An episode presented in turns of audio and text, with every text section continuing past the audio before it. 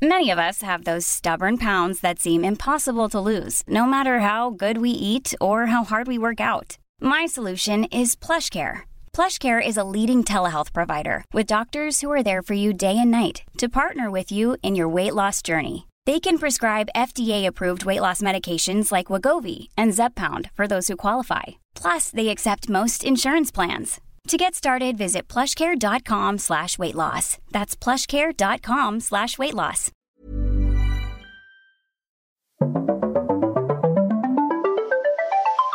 You're listening to Luke's English Podcast. For more information, visit teacherluke.co.uk.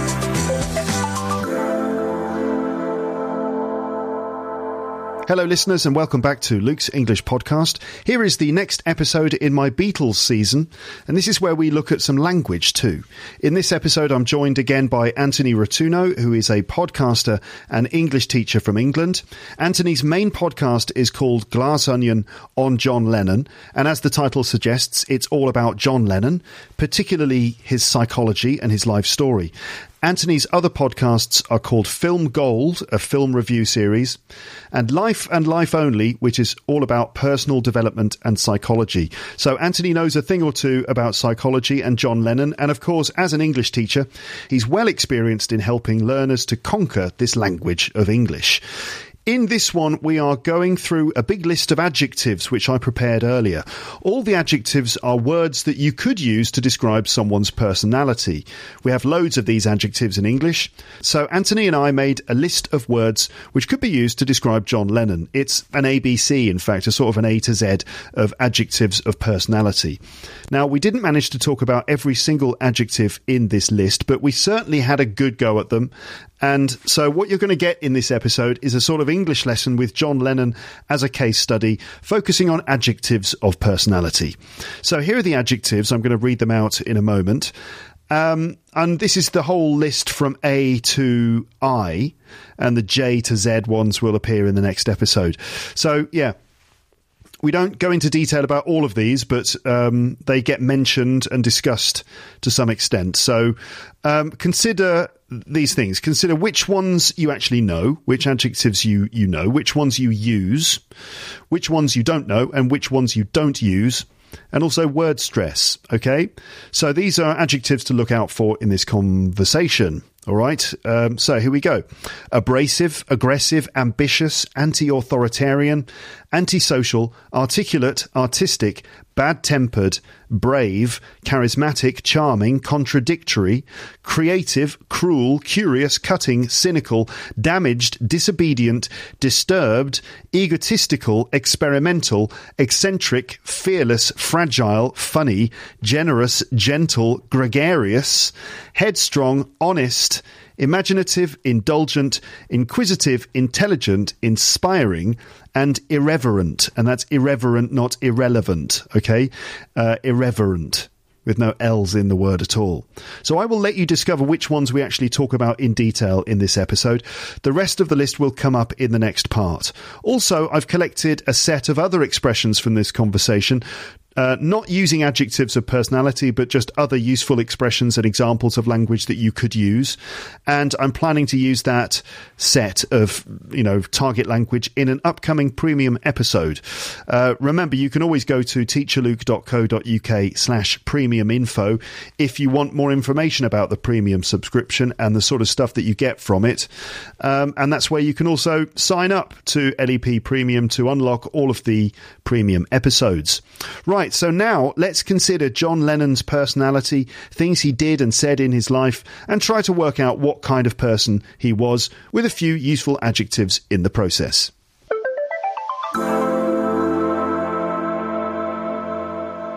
So, part two of this then. So, this involves describing John Lennon uh, with adjectives of personality, right? So, this is a common sort of way of categorizing vocabulary, looking at descriptive vocabulary, looking at adjectives, and specifically looking at adjectives that we use to describe people and personality traits. And there are many adjectives. So I, I thought we could use the topic of John Lennon, the context of him and his life, as a way to teach my listeners some useful adjectives for describing personality traits. Absolutely. So we we've made a list of adjectives that occurred to us that could be used to describe John Lennon, and the list is long. yeah, It's so long. we had to stop at some point. Yeah, we did. We had to actively kind of go, okay, we can't keep adding to this list. It's got to stop at some point. Which I guess tells us about something about John Lennon in the fact that, you know, he's multifaceted individual and you know, you could just go on describing him for so long. Mm. But anyway, let's go through some of the adjectives or phrases. They're, they're actually all mostly one word adjectives. Uh, consider what they mean and discuss how they could apply to the life of John Lennon. Okay. Okay. So, um, I've got this big list. I tried to go from A to Z. Some some letters might be missing. So we'll start with just the A words, and maybe I can just list out the, the some of the ones I've got here that start with A, and maybe then we can just pick out one or two to expand on them. So we've got abrasive, aggressive, ambitious, anti-authoritarian, antisocial, articulate, and artistic.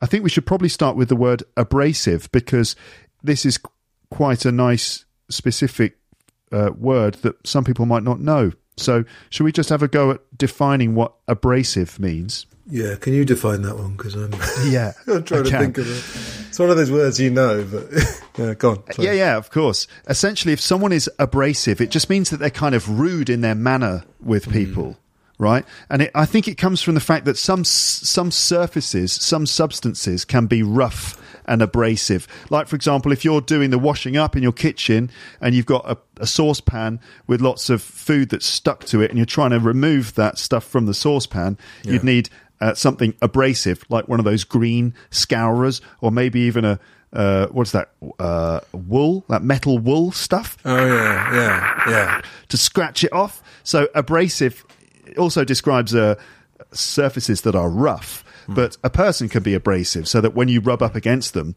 ah, it can be quite painful. Uh, it means that they're. It basically means harsh, cutting, biting, rude, or maybe a bit unkind. An abrasive character. What do you think? Is it true? Was he an abrasive person? Well, one of the things about John Lennon is that there's a huge difference between John Lennon sober and John Lennon drunk. Uh, and uh, you know, because if you if you think of other other drugs like um, I don't know heroin, LSD, it's not going to really make you uh, nasty or aggressive. But alcohol, as uh, we all- sure we've all had friends, perhaps we've had experiences where a nasty side has come out. So I think he was probably abrasive anyway because he had a good expression, a chip on his shoulder. Uh, For obvious reasons, because as I said earlier, he'd lost his uncle, he'd lost his mother, he also lost his best friend, Stuart Sutcliffe, who died at 21 years old. He lost Brian Epstein. Um, so he had a chip on his shoulder. What's the chip on his shoulder thing? What does it mean? Yeah. Um, it's like you you are angry at the world, and so you're you're slightly bitter. So um, Yeah, or like you've got some sort of um, um, like a weakness which you're trying to compensate for.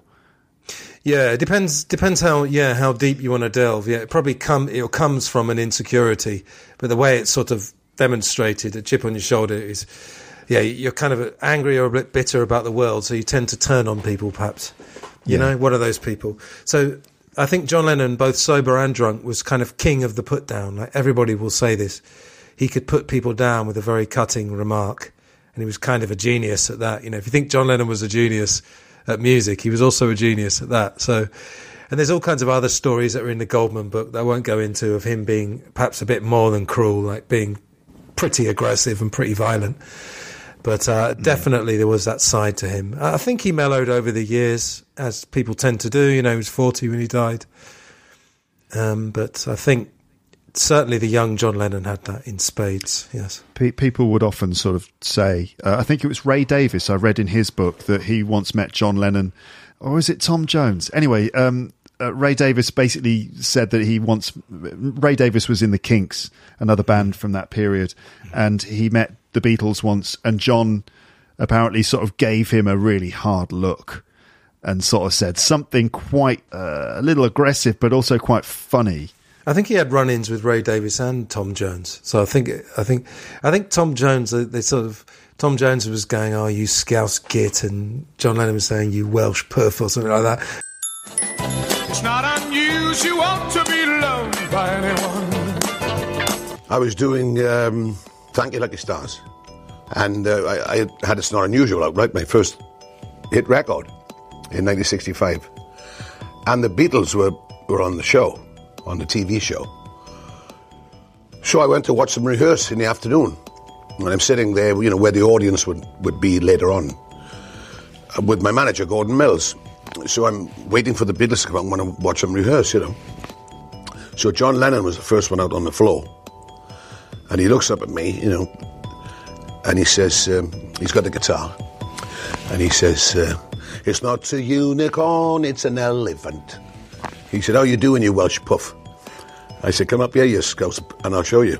So Gordon Mills said, that's a sense, a sense of humour, don't, you know, don't get the... Uh, which it was, you know, and then we became friends, of course, later on. But he, he was like, you know, taking the mick, or taking the p- like. I think that was the extent of that. And Ray Davies, I've never read his book actually. I'd like to, but I think I did hear something about that. Yeah, I think John Lennon. Yeah, he was quite a scary character at times, but he, he was a bit kind of like a bit of a school bully, not necessarily actually physically hitting younger kids, but he had the bully thing where if you stood up to him, he probably backed down and he probably respected you. Yeah, and people said that he had a kind of a, a, a front. So Yeah. there was this person who had this scary front, but inside he was actually quite sensitive. Yeah. Uh, but he was covering it up. He was wounded and sensitive, but he would cover it up with an aggressive facade, um, which would make people quite wary of him. Definitely. I had a I Yeah. had a dream a few years ago. I haven't dreamt about John Lennon and the Beatles as much as you might think, considering I've spent so much time with this podcast. No, I had a dr- I had a dream that I was at his art college, and I was sitting in the room at his art college, and I could sense that he was there. And he was at art college. People would know him. Probably fifty percent people would say he was a really nice guy. The other fifty would say he was a bully, a bit nasty. And I looked over in the dream, and I caught eye contact, and he hit and he hit me a look that was so threatening. Not Yeah. like I'm going to kill you, but like I'm the hardest guy in this college. Don't don't make eye contact with me. and I woke up. What the fuck are you looking at? Yeah, what the fuck are you looking at? And I, and I woke up in the dream thinking, wow, what was that? So um, I don't know if I don't know how much dreams actually do give you a key to reality. That's a debate for another day, but it was an interesting. Yeah, I think I think he would have been quite intimidating, but if you stood up to him, then um, I mean, you're a you're a boxing fan, aren't you? So Mike Tyson is a perfect example. Yeah. When he was in his prime, most of the people that fought him were terrified and they'd lost the fight before it even started. Then when he found a guy who stood up to him, then he kind of didn't crumble. That's a bit of a again, it's a bit of a theory that whenever Mike Tyson was punched back, he crumbled. That's not true, but when you stood up to him, um, you know, he backed down. So yeah, okay. Um, all right. So that was, I mean, abrasive, um, aggressive. We've talked about ambitious. I think it's pretty clear, certainly in the early days. Because what was that quote of like, you know, where are we going, fellas? To the top. Where's that? To the toppermost of the poppermost. absolutely. I think yeah. I think he did want to become a success. Oh, 100%. Yeah, definitely. I'm looking really for adjectives here that I feel people won't know so well. Anti-authoritarian. Yeah, well, yes, there, there is actually um, a couple of good examples of that. Um, yeah, we were when we were saying earlier about uh, the Beatles kind of sending up um, what's called the pomp and ceremony and having to say, "My lords, ladies and gentlemen," da da da. And you were saying quite rightly that the politicians started using them. Well, there was a fellow called Harold Wilson, who was MP for Huyton, which is very, I think it's even in Liverpool or near Liverpool. Yeah. And anyway, they, they were pre- they were presented with the Variety Club Awards, and John Lennon had a fantastic quote, again, sort of anti-authoritarian and sending it up. He said uh, they they were given these silver hearts, and John Lennon said, uh, "Thanks for the purple heart." and what, the genius, the genius of it. And I, if John Lennon actually thought of this, then he is a genius. It's a double whammy because Purple Heart is a drug. It's speed. It's an amphetamine tablet that a lot of people of the generation would, would take, a lot of the musicians. Absolutely. sharing around Purple Heart, so they'd break them up in sometimes. Because George also said, "I don't know how we're gonna we're gonna have to break it into four or That's something it. like that," didn't he? That's it. Um, But- but the ge- yeah, Purple the- Hearts. But the genius is that Purple Heart is also the medal that's given to soldiers in war. Ah. Again, I, uh, and I think it was, I don't know if it was Vietnam or, or I don't think it was only Vietnam it was any war, but probably in 64 they wouldn't have been giving out medals in Vietnam because America was not fully involved. But what a genius to come up with a, a, a drug and war, re- anti-war reference. and and also suggesting also that somehow um, the Beatles were like Harold Wilson's foot soldiers in some respect, or the, the, the foot soldiers of the establishment. That by giving them this award, they were essentially sort of like turning them into their agents. You know that they were being they they, they were becoming part of the establishment. Yeah. But yeah, thanks for the Purple Heart. Brilliant. I will all say. Ladies and gentlemen, Mr. Barker, Mr. Dobson, and the press. Uh, just like to say it's it's very nice indeed to get, especially to get one each because we usually have a bit of trouble cutting them in four. I'd just like to say thank you very much. It's a great honour. Now, Uh, same goes for me. Thank you very much for giving us this silver heart. I still think you should should have given one to good old Mr. Wilson. Um, Ringo. Anyone who knows us know I'm the one that never speaks, so I'd just like to say thanks a lot. I'd just like to say the same as the others. Thanks for the Purple Hearts. silver! Silver! Oh, yeah. Sorry about that, Harold. We'd like to sincerely thank you all, and uh, we've got to go now because the fella on the film wants us, and he says it's costing him a fortune. thank you. Thanks a. So I think the anti-authoritarian at the start it was more um, yeah expression like he slipped it through the back door. So he kind of slipped in references that weren't obvious, like Purple Hearts, like you said. And Uh, the famous one, the, is it the Royal Variety performance? It- Was it the Queen that was in the audience, or was it Princess Margaret? I don't it the know. Queen or the Queen Mother? One of the two. I think maybe it might be the Queen. I can't remember. But Anyway, either the Queen or the Queen Mother, or you know, some high high level in the royal family. Um, so the Beatles were performing at the Royal Variety performance, this annual performance that was like the pinnacle of the sort of entertainment calendar. And um, yeah, John said that quote, which was an example of how cheeky and lovable they were. Hmm. But it was John poking fun at the establishment. So he's like, hmm. okay, for this number, for the people in the cheaper cheaper seats, you can clap your hands, but for the rest of you, you can just rattle your jewelry. yeah, And everyone loved it, and they got away with it. You they know, got away with it. They totally got away with it because it was he did it with a cheeky smile and a cheeky grin. For our last number, I'd like to ask your help. Would the people in the cheaper seats clap your hands? and the rest of you, if you just rattle your jewellery. And that was him in the sort of early Beatle days. Later on, his sort of contempt for the establishment, let's call it, Yeah, was a lot more overt, and he campaigned against you know certain certain people and yeah. The powers that be, or, or as uh, we in the alternative media often call them, the powers that shouldn't be. yes. So I, I think, yeah, of all John Lennon was a very inconsistent person. Yeah, he, he flitted from one thing to another. But I think, I think the general rebelliousness, anti-authoritarian, I think that stuck with him for his whole life. So Yeah. it's nice to know that he was consistent in some things. um, going through the B words, we've got bad tempered and brave. I don't think we need to go into those ones. Um, we have charismatic. We've talked about that a bit. Um, charming, um, contradictory. Yep. I feel like we've already sta- established that. Yeah. Creative, that's obvious. Cruel, we've talked about. Um, curious, cutting, and cynical. Curious, we know. I think that most of the listeners will know what that means. Cutting. Yeah. So as you were saying earlier, I think a cutting remark, um, uh, some somewhat similar to abrasive, but cutting is is a remark that's going to make someone feel bad or feel small. You know, it's going to put them down. Yeah, and, it, a, and it's put, off. A put, a put down. a put down. Yeah, absolutely. Interesting that sorry, we've got abrasive, which is you know like again refers to the sort of physical things like rubbing like ab- abrasive surfaces. If you want to strike a match, you have to strike it against an abrasive surface. Yeah. And cutting also refers to sort of physical um, things like that too. You cut things with a knife. So he's he, was an abrasive person sometimes, and his comments could be very cutting, that they could hurt you. You know, sometimes. Yeah, I think the cruel and the cutting kind of go together as well. I think Yeah, I do. I think Um, so.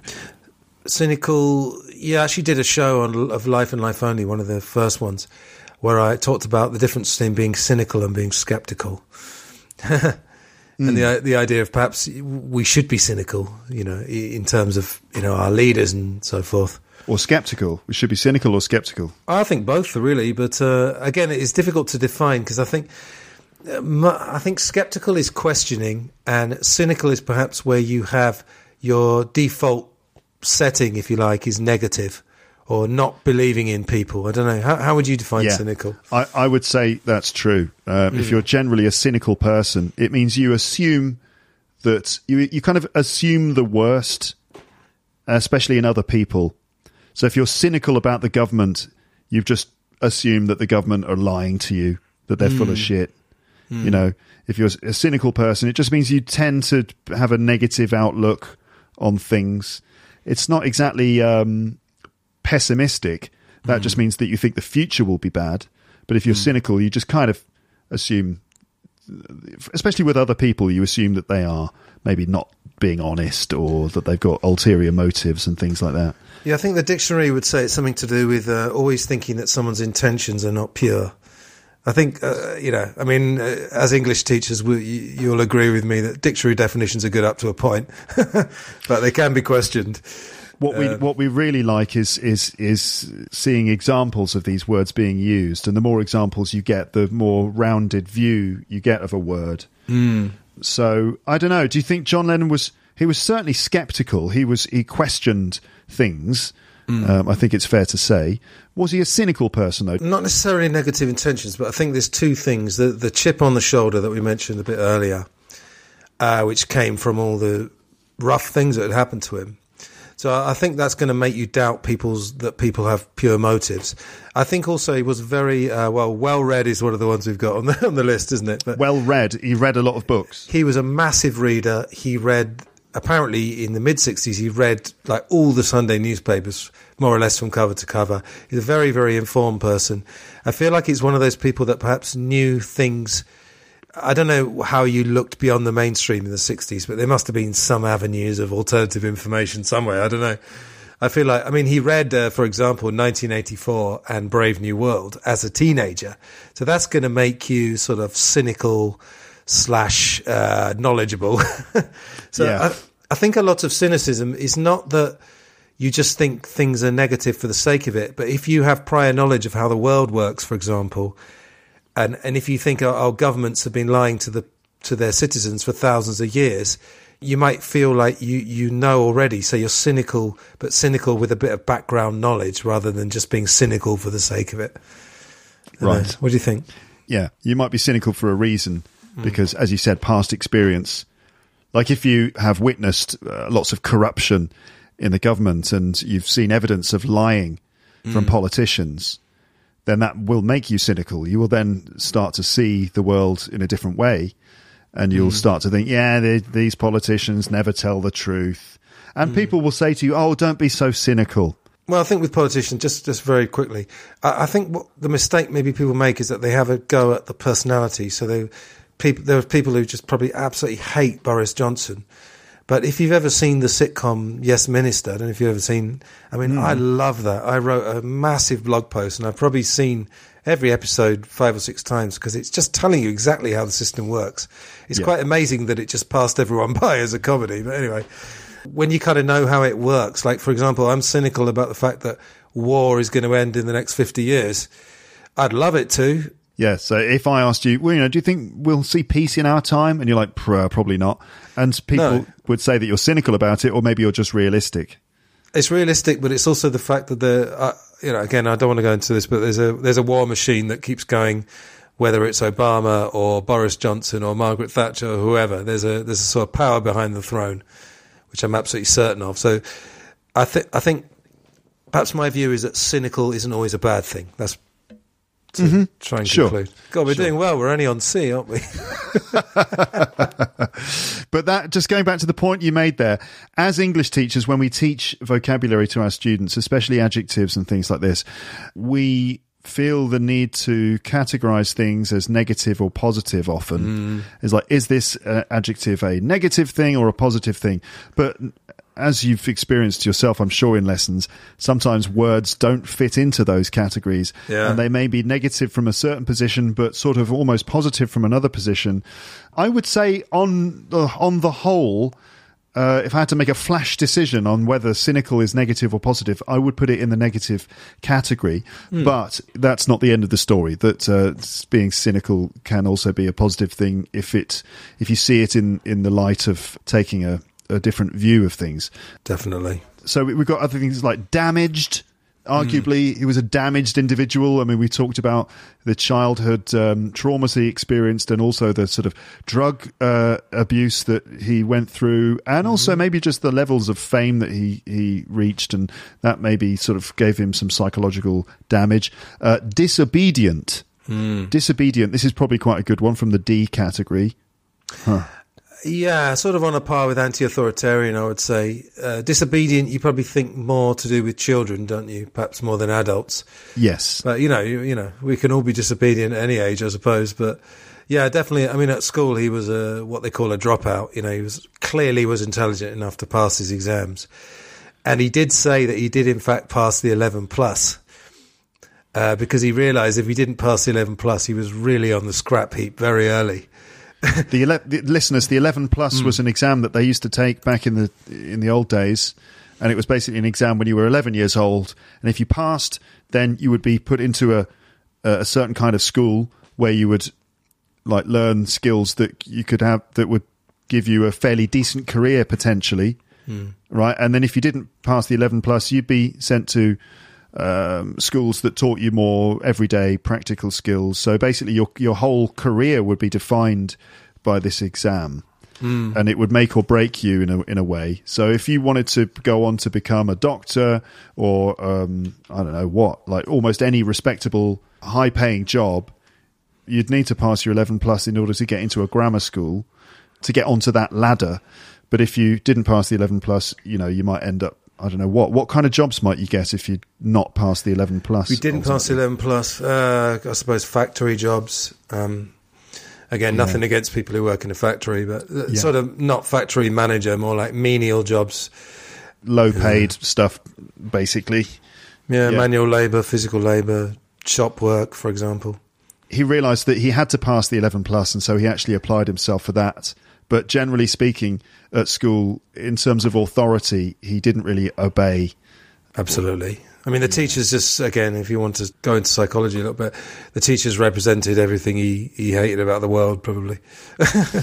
you know, the fact that his parents had abandoned him. And uh, I think his, his Aunt Mimi is a kind of uh, quite loved by some Beatles fans, but I just read a book by John Lennon's half sister, Julia Baird, and, and, and her book, and Cynthia Lennon, John Lennon's first wife. Yeah. Both their books paint Mimi as quite a wicked almost a wi- and in fact mimi's dying words were i'm afraid of death i've been so wicked at the, at the final moment of her life in her 70s or 80s she, she sort of acknowledged that she'd been quite hard so perhaps she was harsh on john lennon who knows but uh, yeah definitely disobedient i think that was one of the one of his characteristics Okay.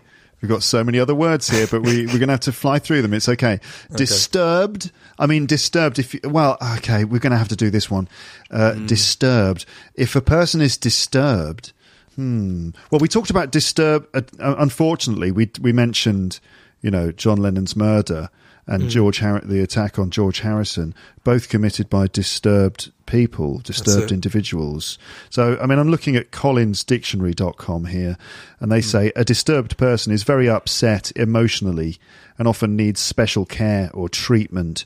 Disturbed children, mentally disturbed people. Was John Yeah. Lennon disturbed? Did he have sort of mental issues? Well, I did have a therapist on the show last year, and he sort of took pains to say, I don't want to diagnose him, uh, which is obviously is totally justified on his part. Um, yes, I, th- I think if he had been diagnosed, he may well have been bipolar. Um, he w- may well have been a borderline um, personality disorder as well. This is only speculation, but I think there may be something beyond sort of what we know of kind of eccentricity and being a kind of offbeat person. I, th- I think it's quite likely he did. Yes, Did the have- word, I, I should say the word, it's not a very, let's say, um, it's not a very, I don't like the word peace. I don't necessarily want to use the phrase PC because that carries a lot of baggage with it. But I don't think that, for example, you, the therapist you spoke to, that person wouldn't use the word disturbed. Probably not. No, I don't know. It sounds like an old fashioned way to talk about people's mental issues. Well, when I think of a disturbed child, I probably think of what they call special needs, where they're not capable of of um, being in um, in the swing of normal school life.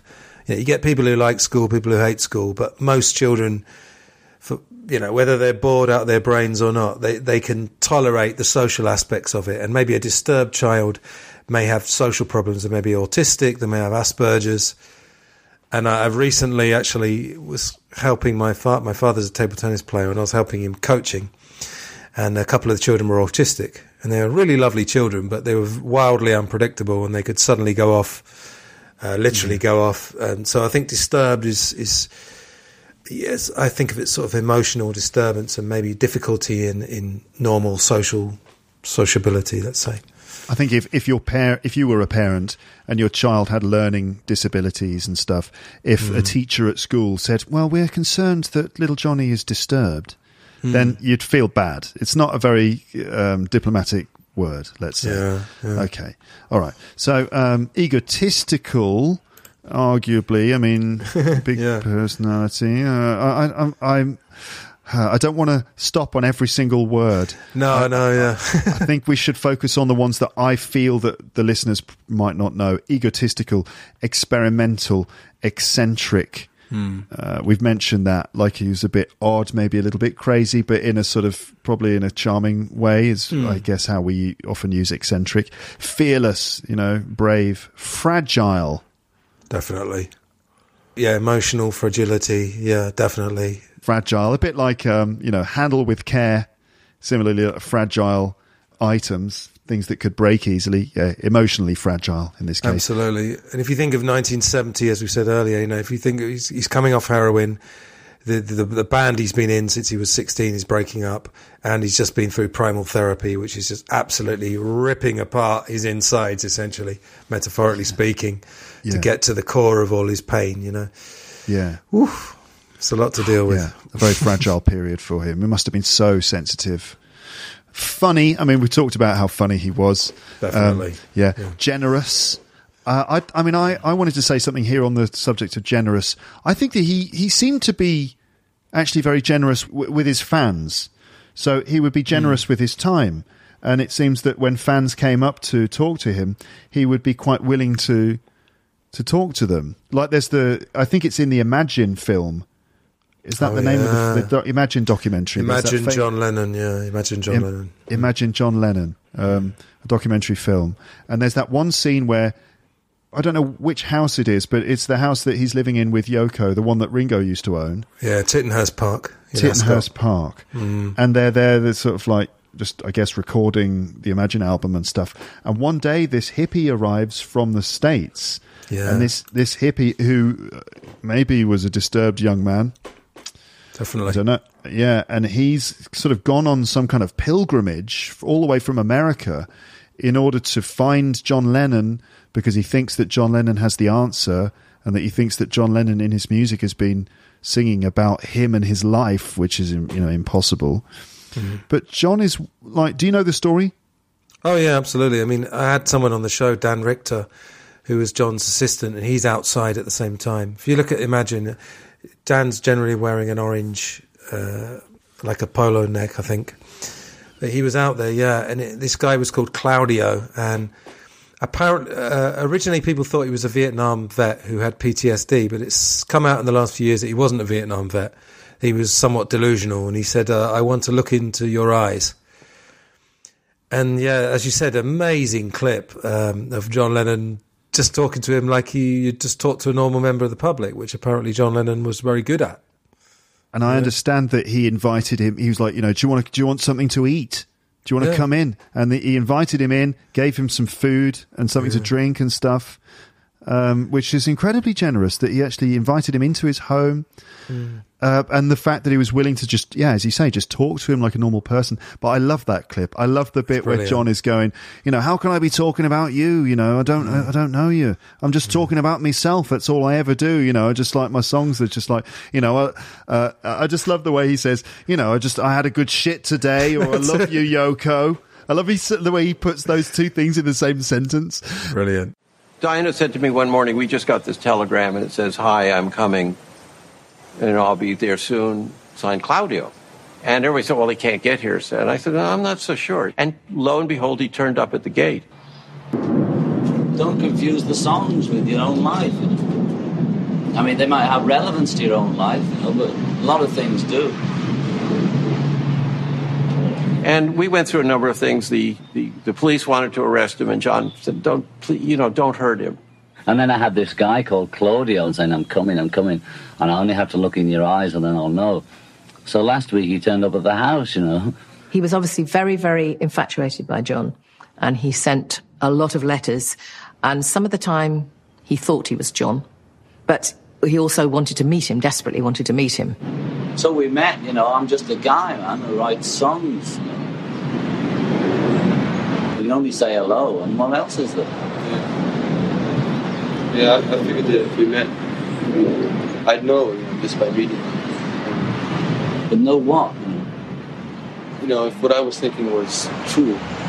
Or what we, is it true? Well, I guess not. Right, I'm just a guy, man. But the, yeah. But the, it all fits. You know? Anything fits, you know. If you're tripping off on some trip, anything fits, you know. When you said, "Boy, you're gonna carry that weight for a long time." Did that was just That's Paul saying that. yeah. Paul saying that? But that belongs to all of us. He's thinking about all of us. Remember that one? Um, you can radiate everything you are. You can penetrate anywhere you go. Yeah. Syndicated. Yeah. That was just having fun with words. And I was just having fun with words. It was an, literally a nonsense song, you know. I wouldn't tell you unless. I mean, you know, Dylan does that. Anybody does it, you know. This like, you know. They just take words and you have you stick them together, and it's like throwing the I Ching or something. You just see what happens. You take a bunch of words, you throw them out, and see if they have any meaning. Some of them do, some of them don't. See, that last album of mine was me coming out of my dream. You weren't thinking of anyone in particular when you were singing all that. How could I be? How could I be thinking of you, man? Well, I don't know. Maybe I don't care me, but it's all it's all somebody. I'm thinking about me, or at best Yoko, if it's a love song. you know, and I think maybe think about an audience in general. You know, if I'm singing "Old Hare Krishna, Got Nothing on You," I'm sort of talking to any old friends who've been listening to what we were saying and saying, "Look, well, I think it's a it's a lot of bullshit now. You know, let's forget it. You know, and that, as far as I'm concerned, you know, and." Uh, but that's it. I'm basically singing about me. I'm, I'm saying, you know, I had a good shit today, and uh, this is what I thought this morning, and uh, you know, and oh, I love you, Yoko, or whatever. I'm singing about me and my life, you know, and if it's relevant for other people's lives, that's all right. Are you hungry? Hmm. Yeah. Let's give him some to drink. It's like a bit of a put down for Yoko. It's like, yeah, you know, I just, you know, I'm singing about me, my own life, my own experiences. You know, like I had a good shit today, and I love you, Yoko. well, well, funny you say that because there, there is an alternative Imagine film that actually came out in '72. Was a was the one? It was basically music videos before we called them music videos from the Imagine album and Yoko's album Fly, which came out at the same time. And I mean, there, there's a clip of John Lennon on the toilet reading the newspaper, and Yoko says, "How is it?" And he says, "Oh, very good." And you don't know whether he's talking about uh, the result of him being on the toilet or what re- he's reading in the paper. We don't know. So, uh, but uh, I think self self indulgent is another one. But uh, yeah, I think for quotes and for gift of the gab, as I was saying earlier, I don't I don't know if there's anyone in history who's been better than John Lennon at that. It's just so quote worthy. It's just unbelievable, really. Yeah. So we talked about how how he's kind of abrasive and a bit cutting and stuff like that, but also on the other hand, he could be so sweet and uh, you know a lot of the things I've read about him, people talking about him, friends of his and stuff, said that he has this he had this incredibly sweet and gentle side to him as well. Definitely. Um, uh, which is very nice to read. You know, like you were saying before, the more you read about John Lennon, potentially the more you can learn that you know about the the nastier sides of his character. But he was also lovely as well. Again, re- quoting George Harrison in an interview, you know, the interviewer said, Selina Scott, the interviewer said to him, you know, he wasn't, he was no angel, was he? And George was like, well, no, he wasn't, but he was as well. He was very good. He was very good, and he he was. Um, in some ways, he was a, a slight genius. I mean, the. Uh, but apart from that, he was still just some guy like the rest of everybody else. He was no angel, He wasn't, but he was as well. was he? Yeah. Yeah. So I mean, he was kind of everything, as you were saying earlier. You know, was he was he positive or negative? Was he nice or nasty? He was just all of those things. Yeah. You know. Um, I think I think the gentleness comes out in a couple of songs. If you listen to the vocals on "Oh My Love" from the Imagine album or the song "Love," um, there's a there's a gentleness and a fragility that I don't think was fake. You know, I, I just don't feel like he was faking that. I think that was real. Yeah. Okay. Let me keep going through my list. I've got headstrong, headstrong. Just if you're if you're headstrong, it would mean that you are. Hmm. Essentially, you're going to do what you, what you want to do. You're kind of quite willful. Like you get something in your head and you're going to do it, and no one's going to be able to stop you. I would say that was headstrong. I think he he was certainly headstrong. Mm. Once he got an idea, he was like, "I'm going to do this." I think so. Yeah. No one's going to stop me. Honest, um, I think we can agree is true. Imaginative, indulgent. If you're Mm. indulgent or maybe self-indulgent, you just mentioned that. The Mm. idea of him on the toilet The fact that he's filming it, filming himself on the toilet, you know, that's the thing. You could call that self-indulgent, right? yeah, that he's indulging his own personal whims. Uh, so, okay, let me go back to Collins Dictionary. If you say that someone is self indulgent, you mean that they allow themselves uh, to have or allow themselves to do the things that they enjoy very much. So they just focus on the things that they enjoy themselves. And maybe John, in his art or or even just in his life, just after a while, just focused on only the things he wanted to do maybe even to the detriment of the experience of his audience. Like, for example, uh, that some of the experimental albums that he made with Yoko, like Two Virgins. I was just going to say that. Yeah, go on. Tell us about the album cover. so the album cover of Two Virgins is John and Yoko uh, completely naked, standing there, just completely nude. They took the photo themselves with an automatic camera, you know, a timer or something. It's just them standing there in the buff, completely naked. Mm. And the and the the album is like uh, experiment experimental music that they made together one night when they were I think they were tripping on LSD, I think yeah, first night together. Mm. Very significant moment for them as a couple because, as you say, it was their first night together that they made all this weird music and then they made love and they recorded this album. And then they, John was so determined to publish this because he felt it was so significant and important. It was this is the sort of thing he wanted out there. But if you listen to it, I mean, I don't know. Have you ever heard it? Yeah, yeah. I mean, it, you know, it's it's not. Yeah, it's indulgent in the sense that um, they yeah they had a na- naked album cover and they put out this music that they clearly knew. You know, people are not generally going to like it because there's nothing to please the ear in it. You know, it's interesting as a snapshot of two artists, two legendary artists having their first sort of night together. I mean, they may they may have actually been together before then, but I think it's generally accepted as their first, the time they actually got together as a couple. Um, on the subject of two virgins, I still think there's a market for a, a two virgins jigsaw puzzle. I don't know if you, uh, I don't know if you know anyone who puts jigsaw puzzles together, but uh, that, that that would be a very indulgent thing to do. you know, I tell you what would be funny if the jigsaw was like the the um the album cover with the brown paper sleeve on it. Oh right, so yeah. it would just be the little because, like, listeners, when Two Virgins was released, and it, was it released on Apple? I think it was Zapple. I'll tell you what it was. It was the Who's record label, Oh, track. Track Records. Track Records. Yeah, you're right. You're right. And so, because the record stores didn't want to have this picture on their shelves of John and Yoko standing there in the nude, and I love, I love the the little quote from Ringo from the anthology, hmm. where Ringo describes the moment when John showed him the album cover, and and like John's like, "This is the album cover for for Yoko and Mai's new album. What do you think?" And Ringo apparently was like, "Oh yeah, you know, very nice, John. Oh yeah, I see you've got the newspaper in the shot there, as if his dick wasn't out." Yeah, brilliant. Yeah, and also um, Private Eye. You know, it's a sort of satirical newspaper that's been going for since then, basically, or even before then.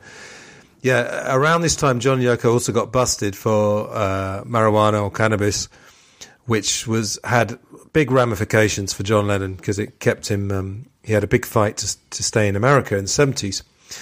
Anyway, Private Eye had uh, John and Yoko naked, with uh, probably with their private parts um, covered, and the caption was, uh, "I'm sorry, officer, it just won't stand up in court."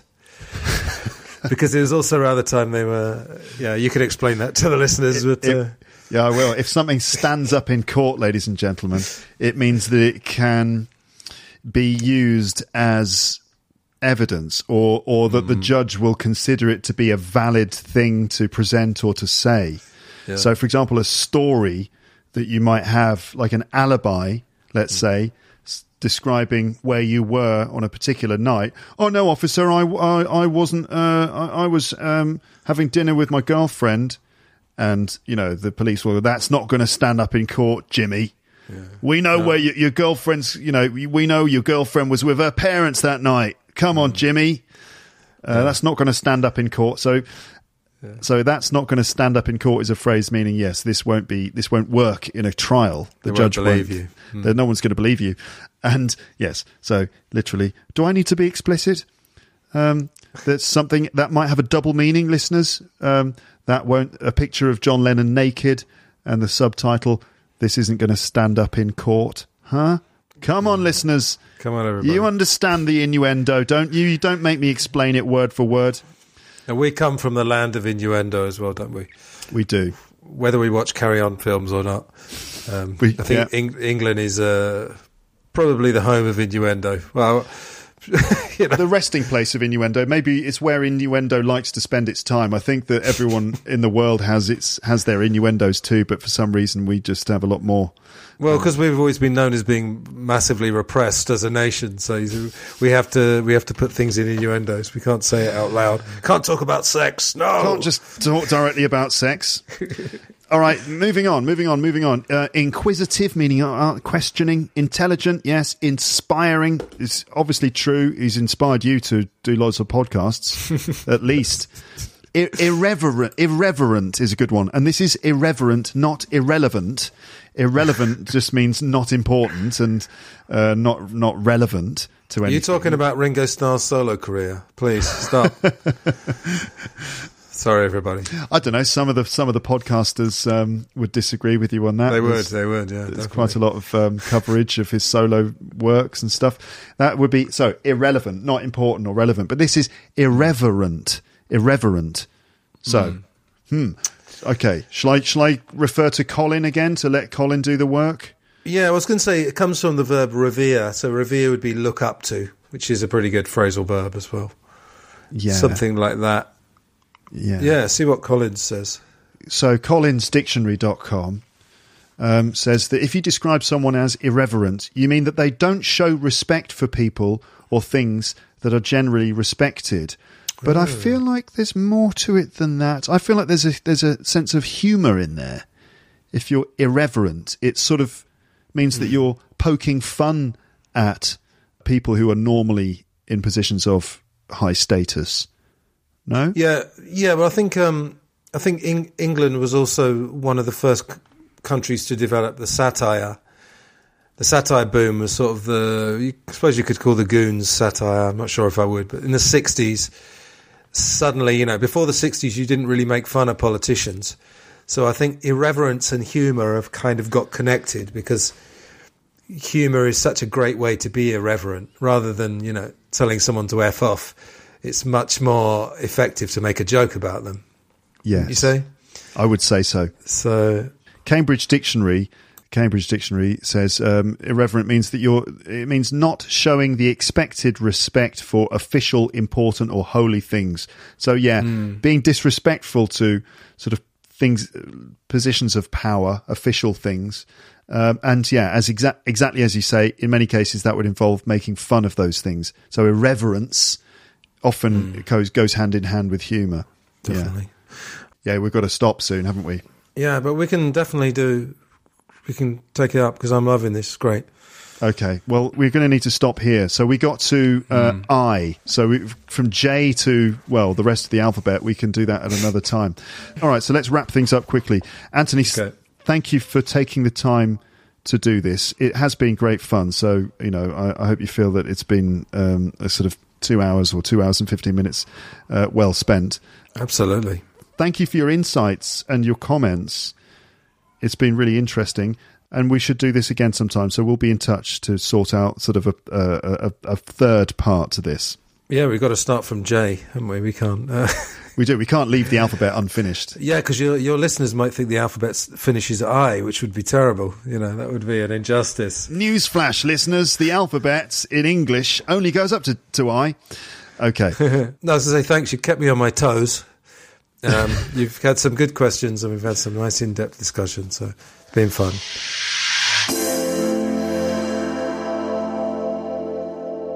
So there you go. That was the end of the sort of A to Z of John Lennon. That's the first part. I'm calling it part A, and part B will be coming soon. Thank you again to Anthony for his contribution. Um, yeah, so we will be back in the next part of this series. I'm not sure when that's going to arrive. Uh, it might be the next episode, or it might arrive in a in a in a short while. But let me know your thoughts in the comments section as usual. Don't be a ninja right? If you now, if you were a ninja, this is a thing I've I've noticed recently. This is a sort of trend that I've noticed lately. So we all know what a, a ninja means. It means someone who never ever comments. These are just numbers um, in my statistics. You just never comment. I don't know who you are. I don't know who you are. I don't know who you are. Um, uh, uh, what was I? What was I saying? So these people, I don't know who they are. They're just sort of silently out there, just listening without ever commenting, without ever showing um, who you are. Those people are ninjas, and and um, there's also another thing, another phenomenon, which is people who were previously ninjas. And then they kind of come out of the woodwork and leave one comment and say, "Hey, I'm not a ninja anymore," haha, and then they disappear forever eh, as well. So I think those people still need to be classified as ninjas. All right. So if you were a ninja and you left one comment and then you went back to being a ninja, then you are a, a second level ninja now. Okay. So first level ninjas are the ones who, who just never comment. Second level ninjas are the ones that comment and then just disappear. And you don't want to know what makes a third level ninja. Okay. You don't want to know what, what that is involved in that. But anyway, don't be a first or second level ninja. Leave your thoughts in the comments section. It's always uh, nice to read your comments and to see you discussing things with other LEPsters and stuff. So um, get involved and leave a comment in the comments section. It's a good way to practice uh, writing your thoughts down in English, I think. Okay, so the next part of this will be arriving soon, but for now, it's just time for me to wish you all a very safe and um, sort of fortuitous goodbye by saying goodbye to you, which I'm going to do now when I say thank you for listening and goodbye. Bye, bye, bye, bye, bye. bye. Thanks for listening to Luke's English podcast. For more information, visit teacherluke.co.uk.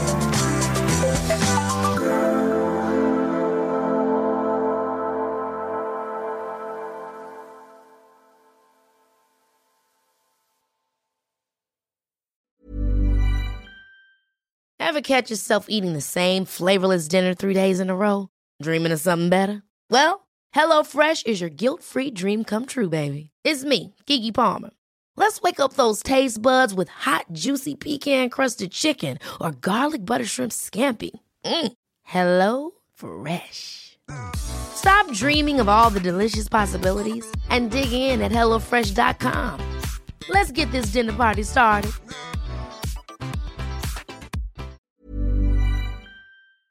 If you enjoyed this episode of Luke's English Podcast, consider signing up for Luke's English Podcast Premium. You'll get regular premium episodes with stories, vocabulary, grammar, and pronunciation teaching from me, and the usual moments of humour and fun. Plus, with your subscription, you will be directly supporting my work and making this whole podcast project possible. For more information about Luke's English Podcast Premium, go to teacherluke.co.uk slash premium info.